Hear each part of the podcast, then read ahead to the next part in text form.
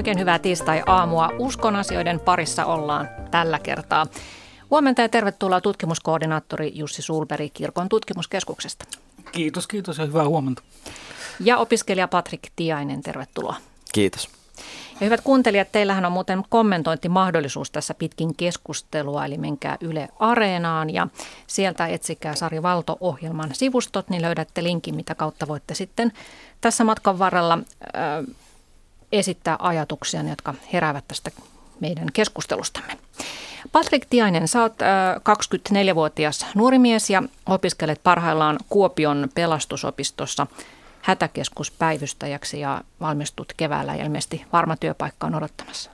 Joo, jos kaikki menee hyvin, niin toukokuussa on valmistumiset ja huutava pula on tällä hetkellä työntekijöistä. Joo työsi tulee olemaan ihmisten pelastamista hädästä ja vähän vastaavaa pelastamistyötä teit, teit tuota perustamassasi Uskon sana seurakunnassa, perustit sen vuonna 2014 Kokkolaan ja, ja sä olit tuota, tullut uskoon ihan Evlut-seurakunnan riparilla, mutta miksi silloin evankelisluterilainen kirkko ei vastannut toiveisiisi, vaan halusit tosiaan perustaa tällaisen uuskarismaattisen liikkeen? Mä tulin uskoon sillä tavalla syvältä, jos näin voin sanoa, että mulla olin todella synkissä mielen maisemissa ja, ja, ja silloin kun tulin uskoon, niin koin todella konkreettisella tavalla, että mä oon koko elämäni velkaa Jumalalle ja, ja, ja sen vuoksi niin mä olin hyvin intensiivisesti mukana Evlut-seurakunnan toiminnassa ja, ja, ja sain siellä myös sitten vastuutehtäviä ja nuorten kahvilan pitämistä. Kuitenkin niin ehkä se hengellisyys ei kaikilta osin vastannut niihin kysymyksiin, mitä mulla oli.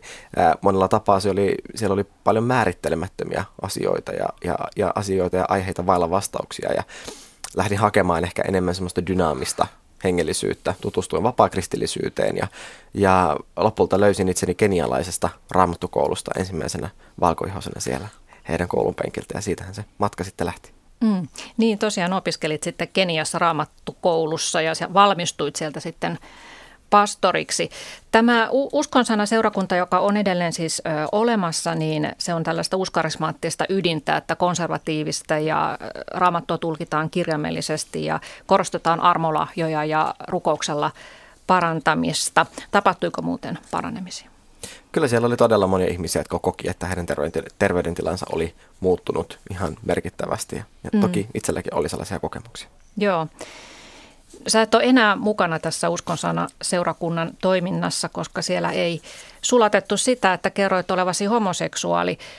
Eli toisin kuin tässä seurakunnan sivuilla edelleenkin sanotaan, että kaikki ovat tervetulleita sellaisena kuin ovat, niin se ei siis pidä paikkaansa. Miksi se on näissä karismaattisissa liikkeissä niin vaikeaa ihmisten hyväksyä, että me kaikki ollaan erilaisia?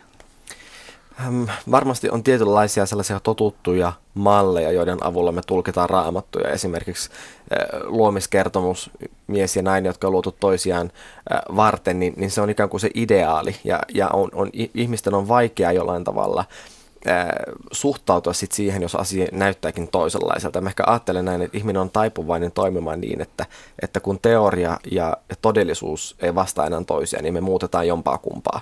Ja, ja kun se teorian muuttaminen vaatisi niin suuria toimenpiteitä, että miten me sitten suhtaudutaan raamattuun. Se vaatisi niin kuin valtavan ajatustyön ja valtavan tutkimustyön saada joku johdonmukainen tapa tulkita raamattua, jos ajatellaan asioita uusiksi, niin mieluummin muutema, muutetaan todellisuutta ja ajatellaan vaan, että hei, muutetaan nämä ihmiset, jotka ei mm. sovi tähän ideaaliin. Aivan, tai jätetään heidät ulkopuolelle.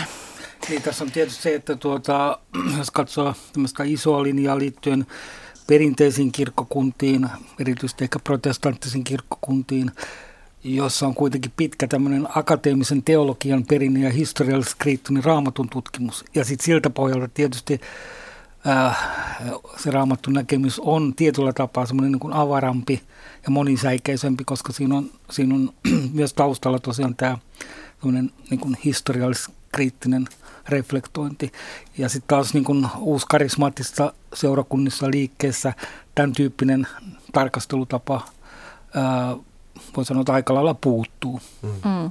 Mutta sekö siellä sitten ihmisiä itse asiassa vetoaa vetoaa esimerkiksi just uskon sana seurakunnan jäsenissä, että se raamattutulkinta on kirjaimellistä. Se on ikään kuin yksinkertaisempaa omaksua, kun sitten ehkä Evolut-kirkossa niin ei ole mitään yhtä ääntä, se on hyvin moniääninen, joka toisaalta vetoaa to- muihin ihmisiin tai näin, mutta että se voi olla sitten joidenkin Kyllä. mielestä liian epämääräinen se linja. Niin, itse tietenkin ajattelen, että joltain osin varmaan mun oma nuoruuden mustavalkoisuus niin tietyllä tavalla vaikutti myös minuun ja siihen, että mä tarvitsin vastauksia.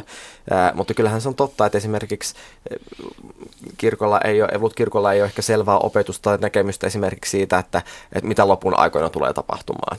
Ei ole myöskään ehkä semmoista missionaalista ajatusta siitä, miten me tavoitetaan Suomi. Sitten kun löytyykin yhteisö, jossa annetaan tosi selvät linjaukset ja vastaukset, niin kyllähän se puhuttelee tiettyä joukkoa ihmisiä, puhutteli minua. Ehkä nyt myöhemmin niin toteaa, että ne, ne lyhyet, nopeat vastaukset ei sitten kuitenkaan pitkässä juoksussa tyydytä.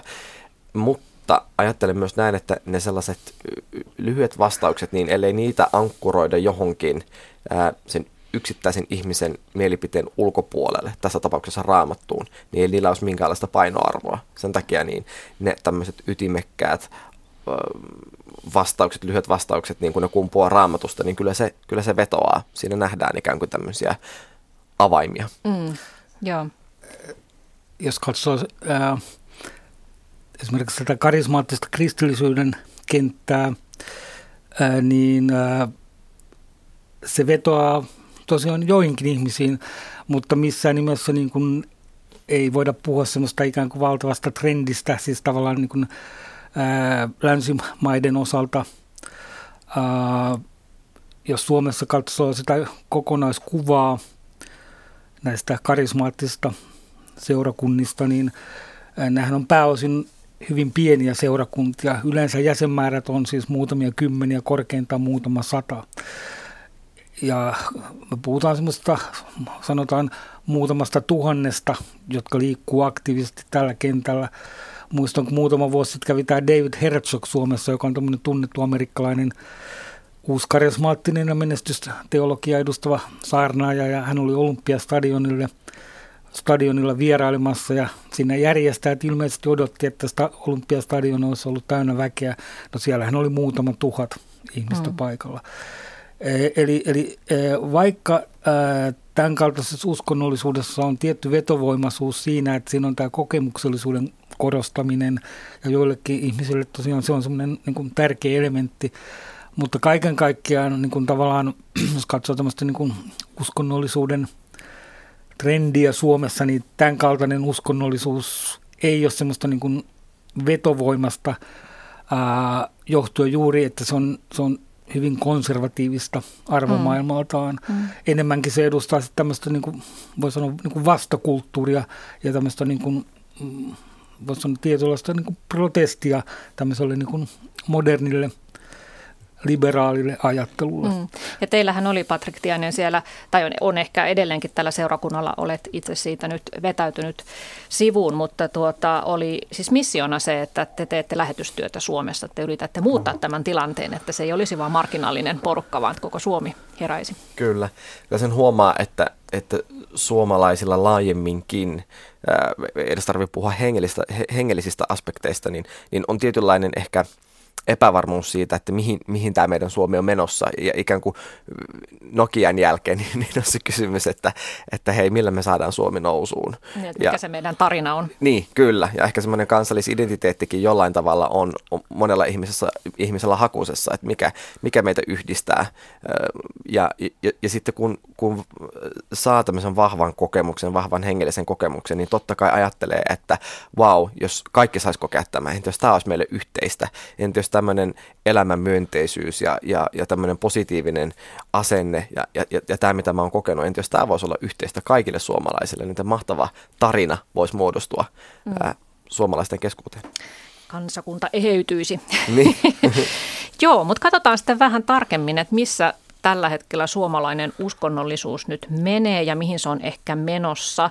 No ihan siis kirkkoon, siis Evolut-kirkkoon sen jäsenmääristä voi jotakin päätellä. Kirkkoon kuuluminenhan ei nykyään ole enää mikään sosiaalinen pakko, vaan enemmän tai vähemmän tietoinen valinta. Ja, ja nyt näyttää siltä, että kirkon jäsenmäärä on aika, aikamoisessa laskussa, että toki edelleen lähes neljä miljoonaa suomalaista kuuluu. Se on hyvä muistaa.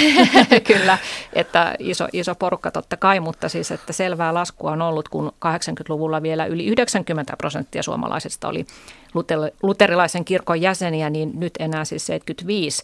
Ja on tehty tämmöinen... viime vuoden Joo. lopulla siis se ää, ää, 71, noin 71 ah, prosenttia. Okei, okay, no mä, mulla oli liian iso luku täällä. Mm. Ö, mutta sitten on tehty ennusteita, että jos eroavien määrä tai eroamistahti pysyy tällaisena. Nykyään ei kasteta lapsia enää yhtä paljon kuin ennen ja, ja tota, kirkolle uskollisen ikäluokkia on kuolemassa pois, niin ennusteiden mukaan vuonna 2050 Evlut-kirkkoon kuuluisi enää vain 37 prosenttia suomalaisista, niin sen luulisi jo sitten vähän tutisuttavan tätä instituutiota. No siis äh, tämä on ihan ilmeinen tämmöinen kehityskulku, että jos katsoo niin kuin, tota, lähitulevaisuutta, että, että edelleen tämä jäsenmäärä tulee laskemaan äh, hyvin suurella todennäköisyydellä sillä lailla niin kuin plus miinus yksi äh,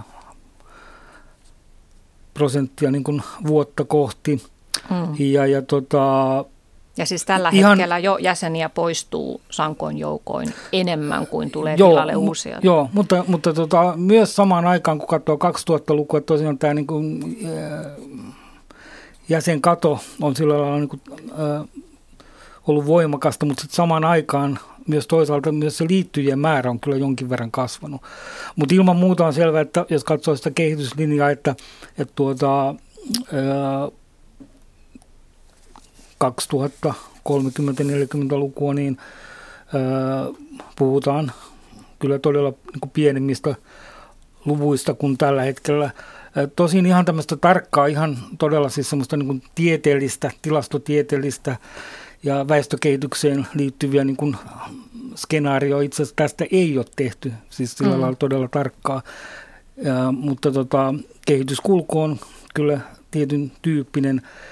Öö, Tämä on ihan tyypillinen, jos katsoo niin kuin Länsi-Eurooppaa, missä ylipäätänsä siis tämmöinen niin sekularisaatio on niin kuin vankka trendi. Se on ihan sellainen kiistaton fakta, kun katsoo laajoja, siis esimerkiksi uskontososiologisia tutkimuksia. Ja, ja tota, niin kuin perinteiset kir- kirkot on tässä niin kuin isossa muutoksessa.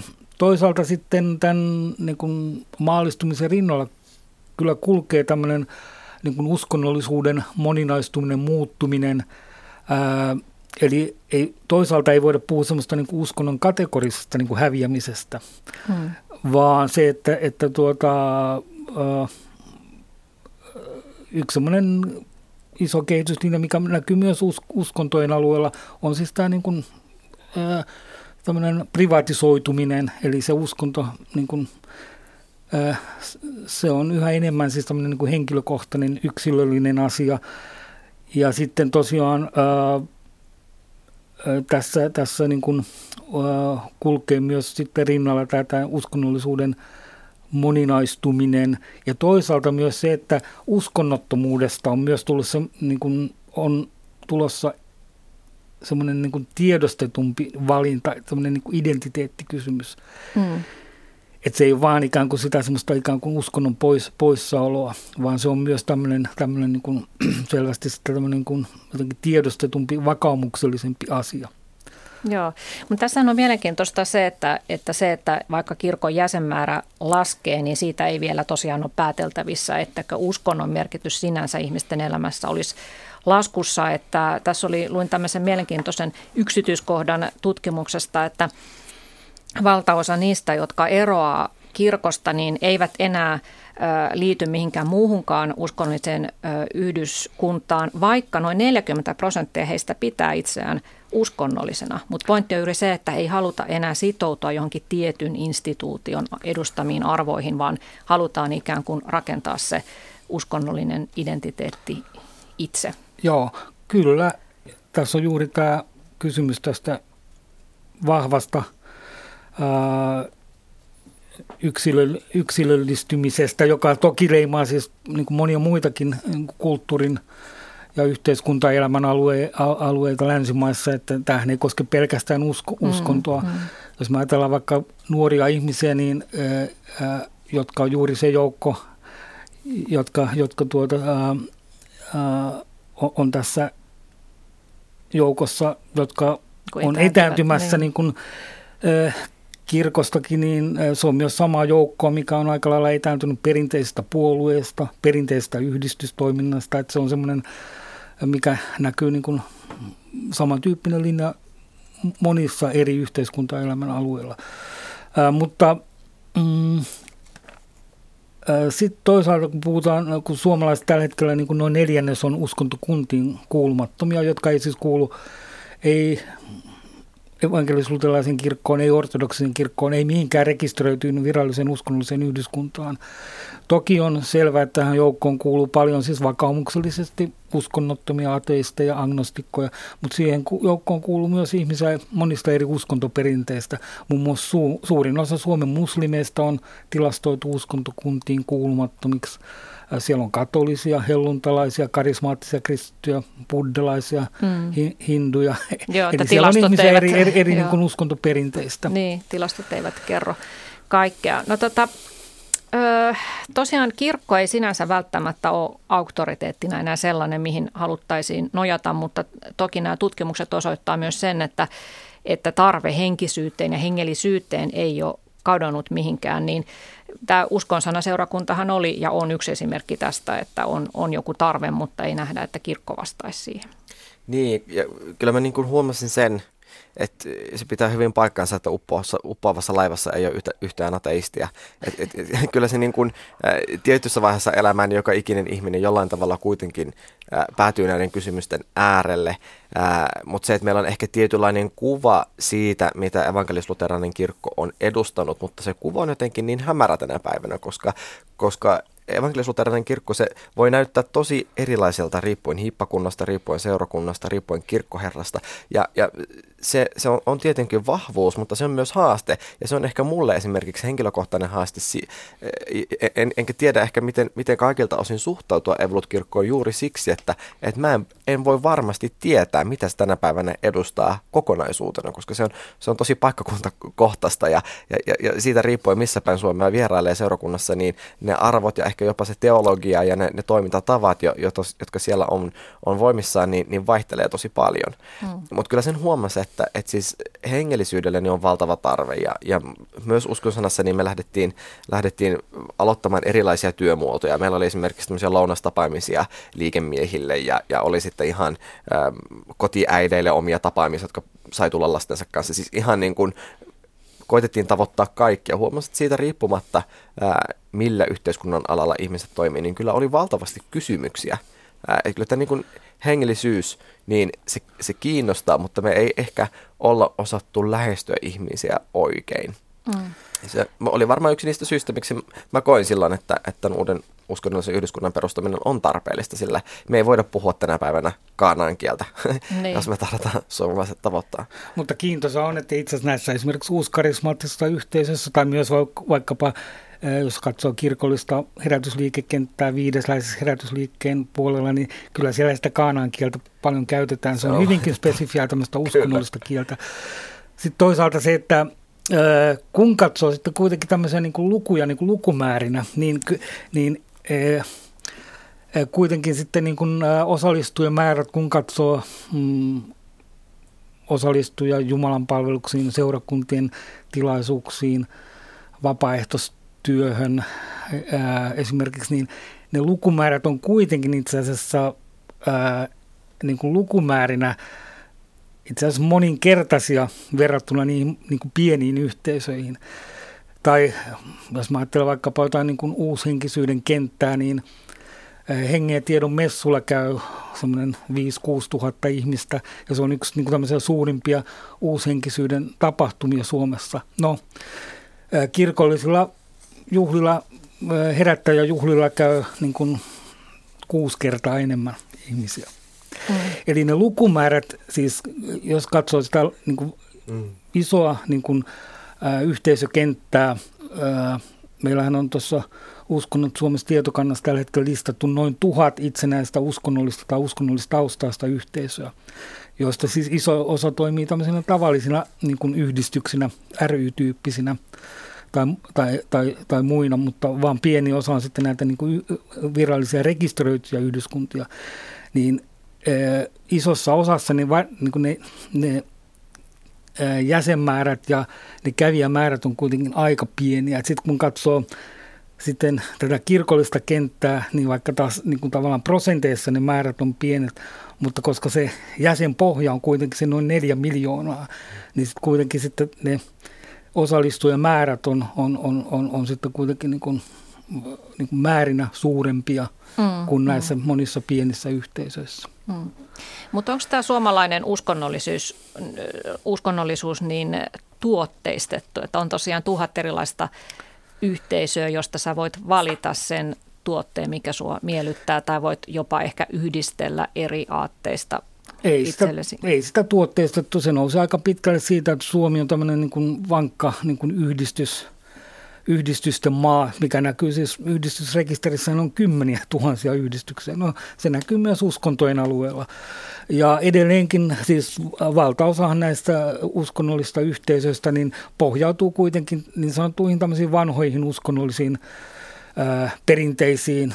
Iso osa kuitenkin nousee niin kuin perinteisten maailman uskontojen pohjalta.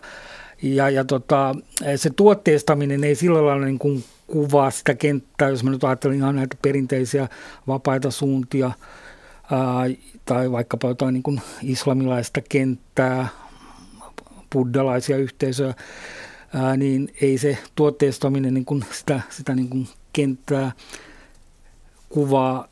Ää, sitten tietysti niin kuin uushenkisyyden kenttä, tai aikaisemmin enemmän puhuttu tästä New Age-kentästä, niin sille taas on tyypillistä se, että siellä toimii paljon tämmöisiä niin kuin, niin kuin yksityisiä elinkeinon harjoittajia, jotka tarjoavat esimerkiksi tämmöisiä niin kuin erilaisia terapiamuotoja, vaihtoehtoisia hoitomuotoja,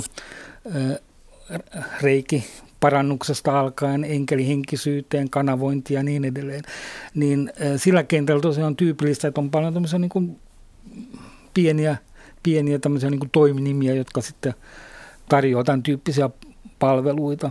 Mm. Mutta muuten se niin kuin yhteisökenttä mun mielestä niin kuin se yhteisöjen suuri määrä ää, nousee jo siitäkin, että Suomessa on tämmöinen perinne, että, että perustetaan yhdistyksiä. Sitten täytyy muistaa, että tämmöinen rekisteröity yhdistys on helppo perustaa, kolme jäsentä riittää. Mm. Ja rekisteröityn uskonnolliseen yhdyskuntaankin riittää vain niin parikymmentä henkeä siihen niin, perustamiseen. Aivan. Joo. No mitä sä sanot Patrik Tienen siitä, kun sä oot itse tota nuori, nuori ihminen, 24-vuotias, ja tuossa Jussi Sulperi sanoi, että on havaittavissa tämmöinen liikehdintä, että erityisesti nuoret etääntyvät paitsi kirkosta, niin myös, myös muista ideologioista ja puolueista ja AY-liikkeestä ja, ja tämmöisistä perinteisistä instituutioista, niin näet sä sen omassa kaveripiirissäsi, että näin todella on? Kyllä mä näen sen tosi selkeästi ja, ja jopa itse välillä miettinyt sitä, että onkohan nykyinen puoluejärjestelmä jopa aikansa elänyt sillä tavalla, että mä, mä uskon, että nämä tämmöiset pe- perinteiset kategoriat, joihin me ollaan totuttu ikään kuin lukemaan ihmiset ja miten me ollaan totuttu lokeraamaan asioita, niin kyllä mä uskon, että me tullaan näkemään niissä muutoksia ihan lähitulevaisuudessa. Ja se näkyy myös kyllä siinä tietyllä tavalla siinä hengellisyydessä tai, tai etsimisessä, mikä ihmisellä on, että se on hyvin toisenlaista. Ja, ja ehkä se painotus sieltä yhteisöllisestä kokemuksesta siihen henkilökohtaiseen kokemukseen, henkilökohtaiseen vakaumukseen on se kaikista selvin muutos, mikä on, on nähtävissä, mikä tietyllä tavalla on surullista, koska mä ajattelen, että se on yksi niitä mahtavimpia elementtejä, se, nimenomaan se yhteisöllisyys ja sen, sen tuoma kokemus ja voima. Ää, mutta kyllä se on selvästi havattavissa. Toisaalta sitten taas äh, näkee, että nuoret toisella tavalla ehkä hakee äh, jollain tavalla sitä yhteistä arvopohjaa, etsitään kauempaa. Sitä on totuttu ehkä etsimään lähimmäisesti ja etsimään oma, oman kylän tuttavista. Nyt ehkä haetaan samaistumiskohteita toiselta puolelta maapalloa. Mm. No miten sä Patrik Tienen itse kuvailisit itseäsi tällä hetkellä, että kuulut johonkin seurakuntaan tai mitä sä haet itse tällä hetkellä? No mä itse, vaikka on uskonnollisen yhdyskunnan perustunut, niin ajattelen, että se, se virallinen jäsenyys on jotenkin toissijainen asia, että se on kuitenkin enemmän sydämen asia. Ja mä itse asiassa vielä uskon sana kirkkokunnan jäsen, koska on perustajajäsenen kanssa sieltä kokenut tarvetta eh, kirjojeni poistaa, mutta, mutta tuota, eh, varmasti mä oon etsimässä sellaista johdonmukaista mutta toisaalta juurevaa hengellisyyttä. Että jotenkin se siirtyminen siitä semmoista mustavalkoisesta yksinkertaisten vastausten antamisesta ehkä sellaiseen kenttään, jossa, jossa ei tarvitsekaan olla vastauksia kaikkeen ja voi tyytyä elämään niin. Niin tota, ehkä se on, missä mä oon nyt. Ja toisaalta tietenkin mun elämä on muutenkin sellaisessa tilanteessa, että ei välttämättä ole aika kirjoittaa vielä uusia lukuja, vaan mm päätetään niitä vanhoja vielä. Niin. No millä mielellä sä nyt mietit itseäsi muutama vuosi sitten saarnaamassa siellä niitä yksiä totuuksia ja sulla oli se vastaus aina kaikkeen? Mm.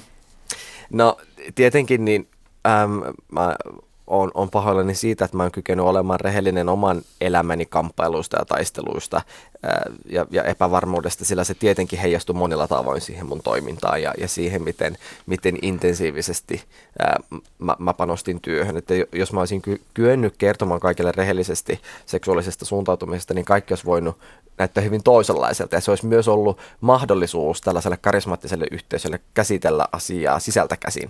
Ää, Joten se olisi tietenkin ollut sitten hyvin toisen näköistä, mutta kyllä mä ehkä sitä tietyllä tavalla harmittelen, että, että kun ää, mä innostuin julistamaan ja mä jotenkin koin, että tämä Suomen hengellisyys on tietyssä ojassa, että täällä ollaan semmoisessa negatiivisessa jotenkin surkuttelunomaisessa, ei tästä kuitenkaan mitään tuomaan, vaan syntinen ja, ja, ja loppuun asti surkea ja voi, jos Jumala vaan heittää armon luun ty- tyylisesti, niin kuin tämmöinen hengellisyys, jotenkin mä näin sitä niin paljon ja, ja se ei jotenkin vastannut ää, sitä mun Jumalakuvaa. Ja mä, mä halusin ikään kuin rohkaista ihmisiä lähtemään toisen suuntaan, että me ollaan arvokkaita Jumalan silmissä, Jumala rakastaa meitä, Jumala on hyvä. Se oli niin kuin se, se, se keskeinen ajatus ja opetus. Ja siis mä, kyllä tämä tuo perusajatus nyt on hyvin tämmöinen, niin kuin, se löytyy myös niin kuin monista muistakin kirkkokunnista, jos ajattelee nyt tätä niin, kuin, niin sanottua armon ydintä. Mm. Sitten täytyy muistaa, että se kyllä karismaattisuuden semmoinen ehkä pimeä puoli on se, että siihen kytkeytyy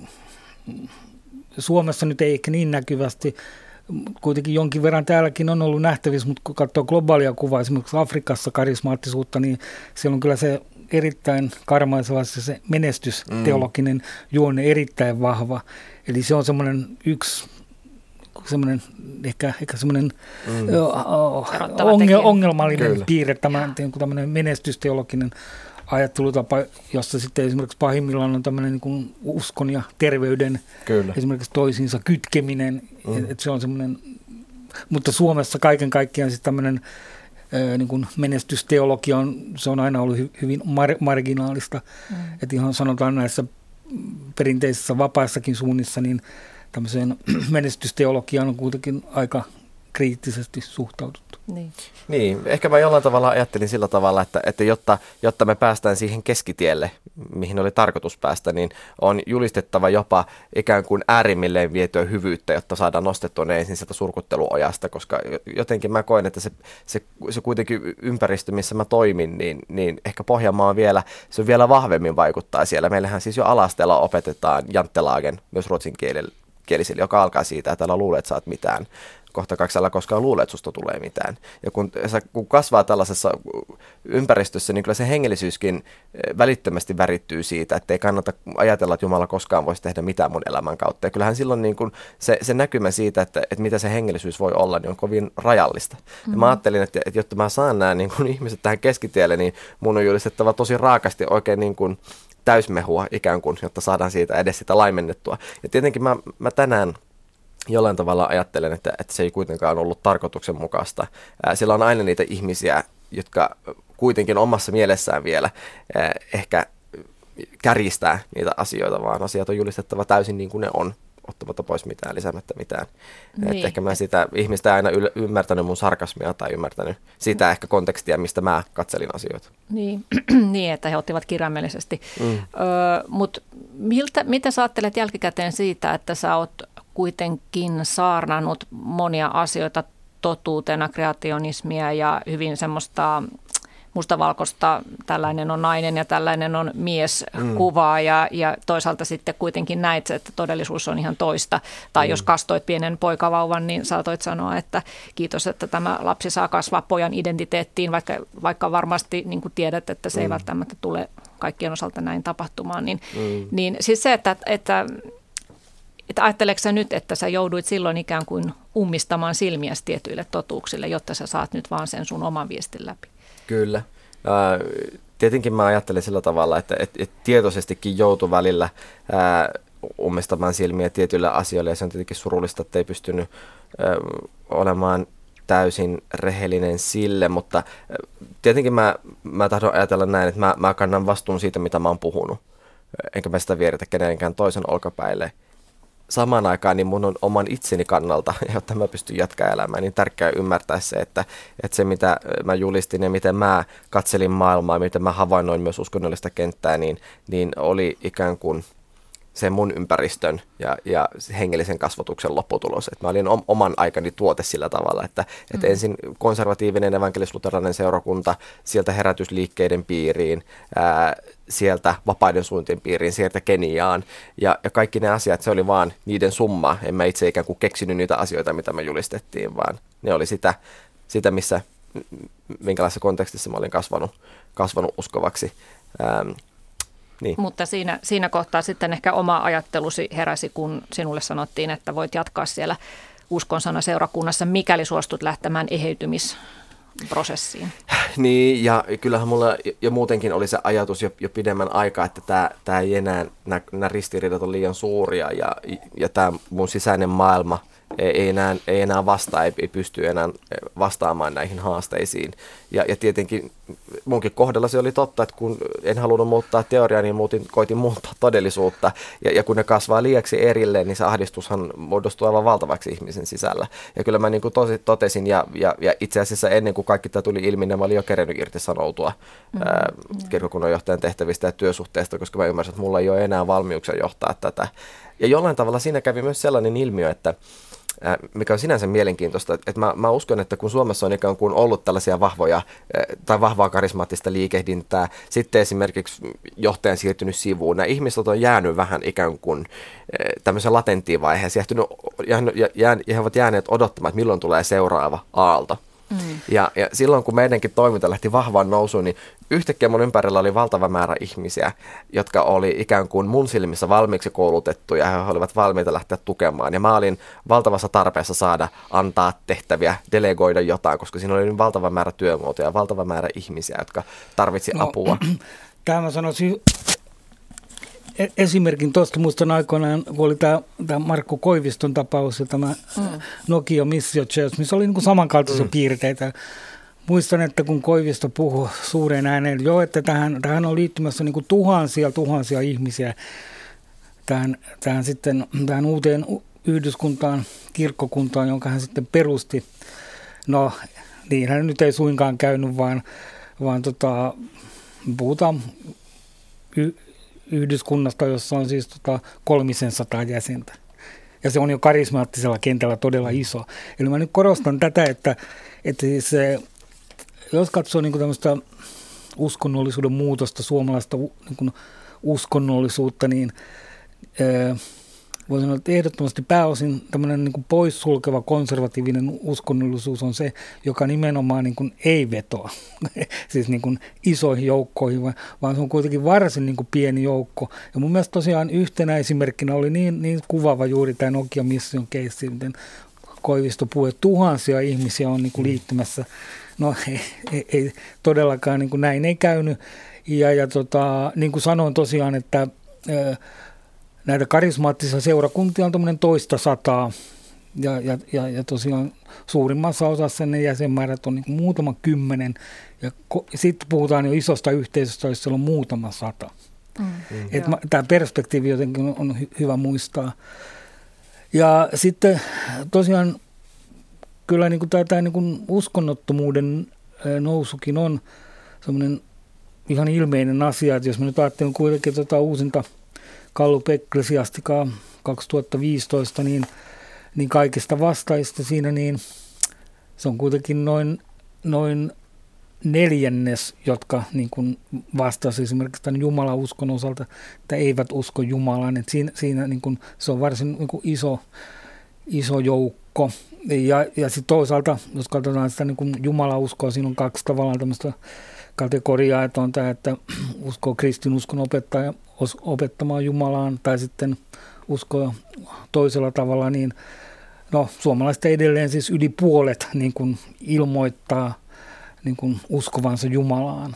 Että et tällä lailla tämä iso kuva näyttää. Sitten to, toki kun katsoo sitä niin kuin nuorten aikuisten ryhmää, että siinä näkyy kuitenkin, siinä on lähes 40 prosenttia, kun katsoo 25-34-vuotiaasta, niin lähes 40 prosenttia ilmoittaa, että eivät usko Jumalaan. Mm. Eli heitä ei kyllä taatusti sitten vetoa sen enempää niin kuin evolut-kirkko kuin mm. uuskarismaattisuuskaan. Niin. Mm.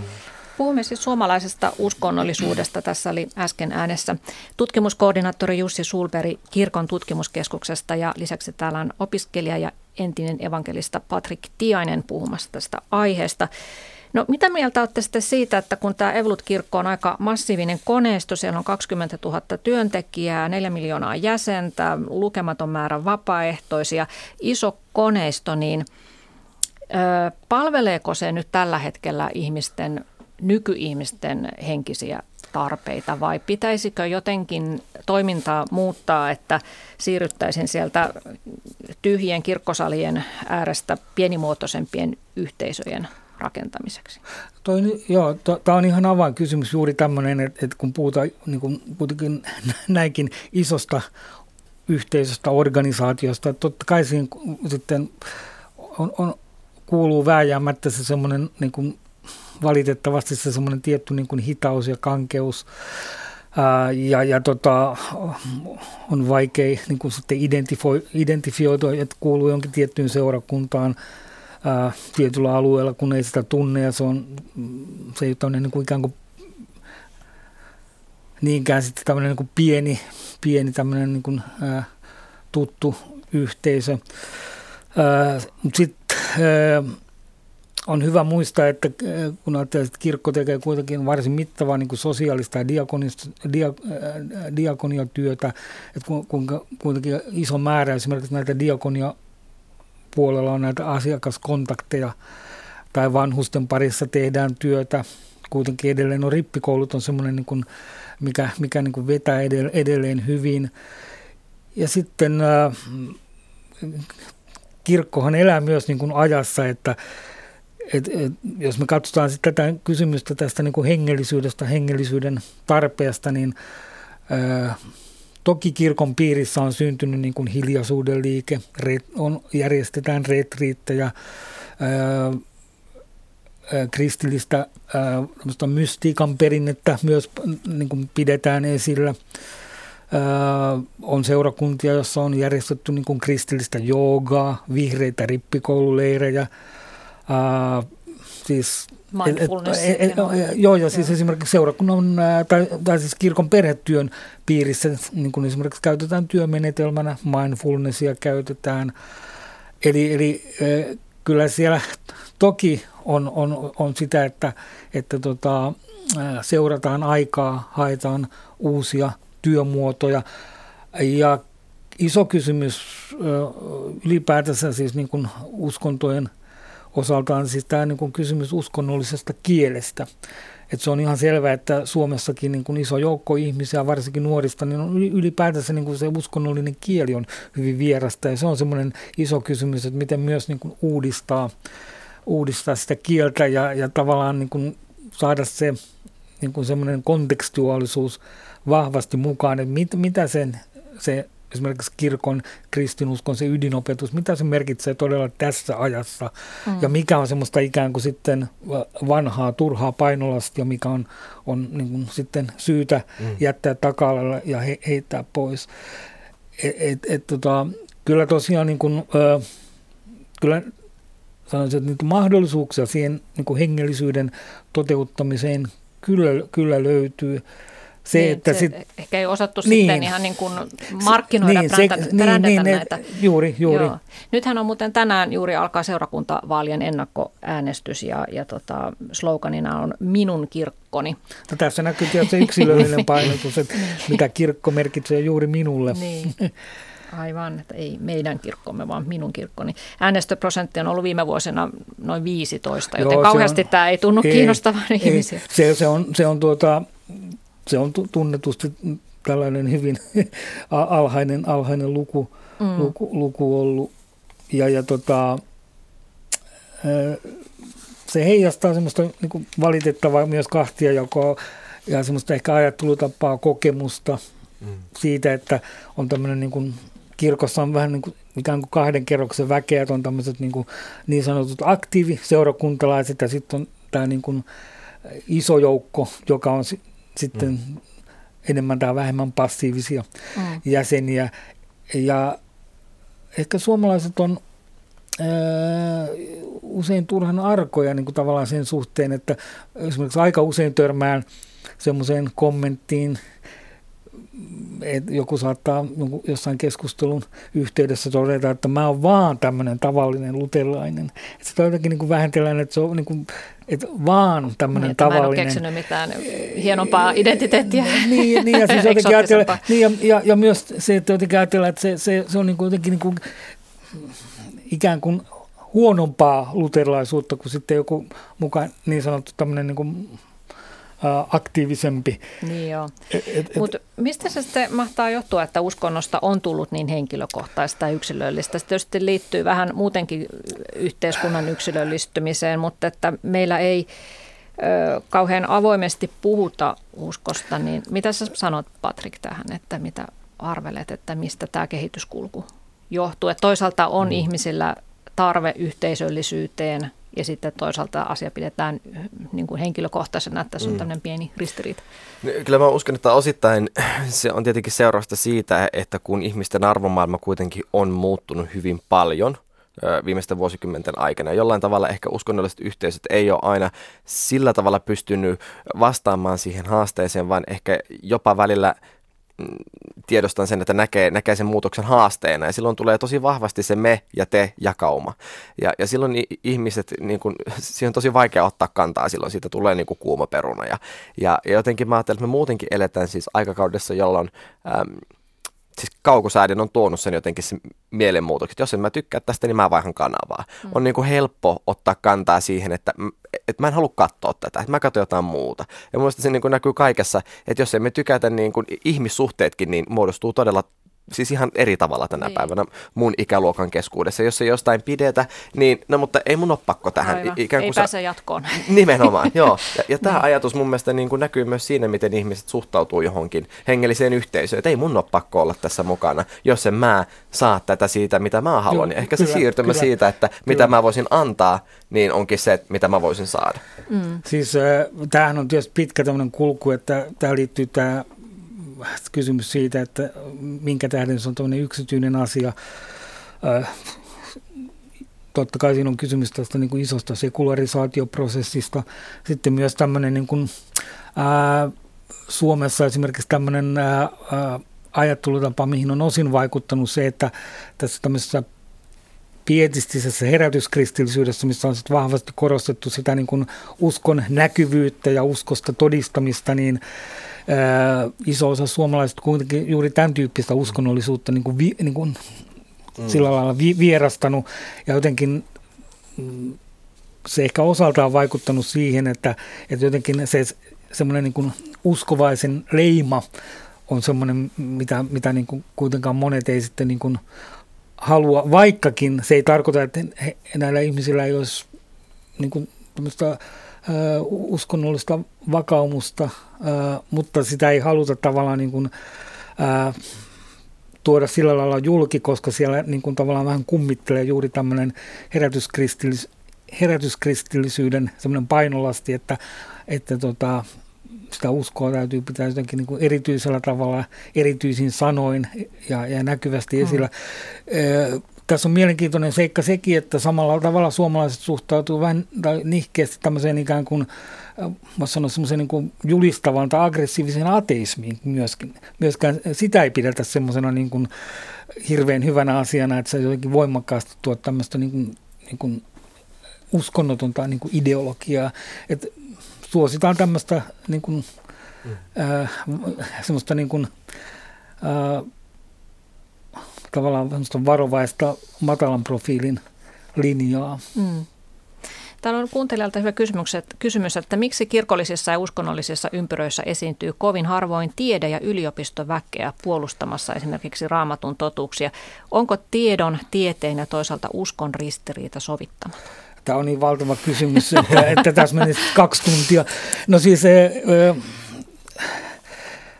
teille, mä kysyn vaikka Patrickilta mm. ensin, että kuinka paljon siellä uskonsanaseurakunnassa oli ja on yliopistoväkeä ja yliopisto-opiskelijoita tai yliopisto-opettajia? Oli toki joo, ja se oli ihan oma tämmöinen niin kuin ryhmänsä ihmisiä. Moni koki sen jopa, että tämä on joku muun kutsu lähteä viemään evankeliuman juuri tälle, tälle, alalle. Ja osaltaan siihen vastasi meille juuri nämä, nämä lounastilaisuudet, joita me pidettiin liikemiehille, joihin tuli myös paljon politiikan vaikuttajia. Ja tuli niitä, jotka etsi tämmöistä salonkikelposta kristillisyyttä, johon uskaltaa kutsua ateistin kollegansa, että siellä ei välttämättä heti hypitä naamalle ja puhuta kielillä, vaan se on ikään kuin tämmöinen tosi matalan kynnyksen, mutta ei vaan matalan kynnyksen, vaan myös, että et se on toteutettu semmoisella standardeilla, että se näyttää sellaiselta ää, ympäristöltä, johon nämä ihmiset on tottunut.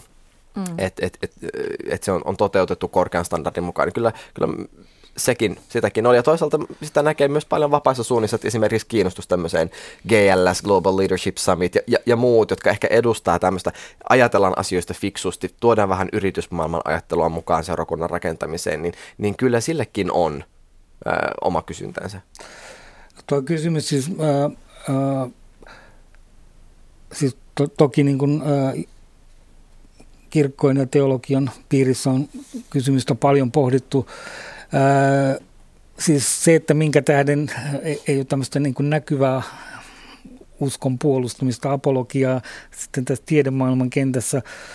Ää, se johtuu ensinnäkin siitä, että niin kuin sanottu, että on tämä perinne tavallaan, että, että tämmöistä niin kuin ikään kuin uskonnollista katsomusta ei sillä lailla niin kuin voimakkaasti pidetä esillä. Ja sitten varsinkin erittäin tämmöinen arkaluontoinen kysymys on ehkä juuri tämmöinen niin kuin usko, tiede, uskonto, politiikka, niin kuin, ö, sektori. Ö, mutta toki, jos mä ajattelen nyt vaikka, kyllä mä itse tunnen niin kuin ihmisiä yliopistomaailmasta, joilla on tämmöinen niin kuin uskonnollinen vakaumus, mutta sitten ei he myöskään koe sitä niin kuin tarpeelliseksi, että siinä niin kuin työn puitteissa sitä niin kuin sen kummemmin niin. pitää, pitää esillä. Mutta kaiken kaikkiaan tämmöinen iso kysymys, mä katson, että, että tuota, uskonto tiede tavallaan niin kuin toimii niin kuin omilla alueillaan, että ne ei ole sillä lailla niin kuin ristiriidassa, mutta sitten tavallaan se niin kuin perspektiivin näkökulma on erityyppinen, että eihän, niin kuin, ää, ei, ei uskonnon tehtävä antaa vastauksia mihinkään niin kuin, ää, tuota, kemian kysymyksiin tai ydinfysiikan kysymyksiin, niin, mutta niin, eikä myöskään sitten tuota, ei, ei, ei taas sitten niin kuin, kvanttifysiikka pysty vastaamaan tämmöisiin niin kuin arvokysymyksiin ja, ja tämmöisiin niin kuin eksistentialistisiin ja hengellisiin kysymyksiin. Niin, aivan. No sitten uskonnoton skeptikko Karkkilasta kysyy, että kai nyt siellä kirkon johdossa on mietitty, että mitä tapahtuu, jos kirkon jäsenkato jatkaa nykyistä vauhtia, että täällä on pääkaupunkiseudun joissakin seurakunnissa jo nyt tilanne, että on hädintuskin 50 prosenttia Kyllä, jo, jo, totta kai. Se on ihan selvä, että on niin kuin, myös Evolut-kirkolle siis haaste. Mutta tot... onko, onko tehty joku suunnitelma, että nämä ja nämä kirkot myydään? Ja... Ei, ei, tiety, siis, tota, ei, ei, ei siis, tiety, siis tämän kaltaisia tämmöisiä niin kokonaissuunnitelmia, että okei, että tuolta nyt lähdetään myymään ja noin poispäin, mutta ilman muuta, siis jos katsoo ihan tämmöisiä sitten niin kuin, taloudellisia resursseja, niin niitä joudutaan arvioimaan siis niin kuin kokonaiskirkossa uudelleen ja paikallisseurakuntatasolla. Et se, on, se on ihan selvää, että joudutaan sitten tavallaan etsimään niin kuin painopisteitä ja mistä joudutaan lu, niin kuin luopumaan ja mitkä asiat asetetaan enemmän niin kuin etusijalle. Mutta siis edelleen voin sanoa, että jos katsoo tämmöistä niin kuin Suomen tilannetta, vertaa niin kuin moniin Euroopan maihin, sanotaan nyt Iso-Britannia, Belgia, Hollanti, niin sanoisin, että Suomen niin kuin Evolut-kirkon siis niin resurssit monella tavoin on vielä siis todella niin kuin voi sanoa vahvat. Mm. Et, et Joo. Näissä maissa on tosiaan ihan eri, erityyppinen tilanne. Joo.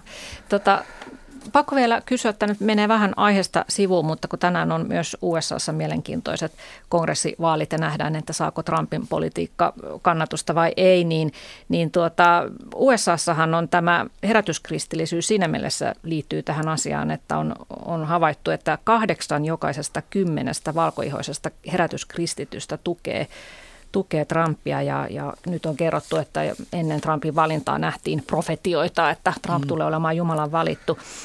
Ja meillähän on täällä kotisuomessa tämä TV7, joka aika paljon samanlaista politiikkaa ajaa kuin tämmöinen amerikkalainen evankelisuus, niin mitä sä sanot Trump? Äh, tota, Trump.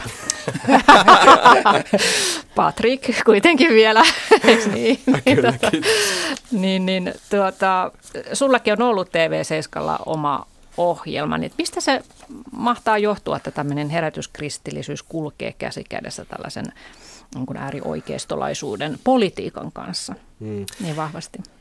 No kyllähän niin kuin, siinä nähdään tietenkin mahdollisuus, että nyt on joku, joku valtaa pitävä taho, eh, jonka sanaa oikeasti kuunnellaan, niin kyllähän se niin kuin viehättää, eh, koska kuitenkin varsinkin tämmöisessä niin kuin karismaattisessa yhteisössä, niin kuin kyllähän sinne tietyllä tavalla psykologisesti, psykologisesti niin yhteisö kokee olemassa jatkuvasti altavastaajan asemassa, jatkuvasti meitä sorrettaan, niin miksei meitä kuunnella ja miksei meidän mielipide ole ikään kuin yhtä tärkeä, miksi meille nauretaan.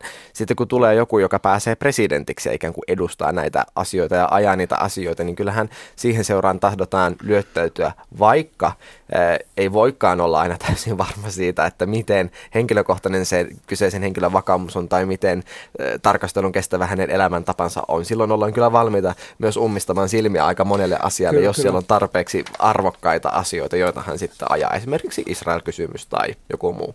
Niin, mutta joo, kyllä. Niin.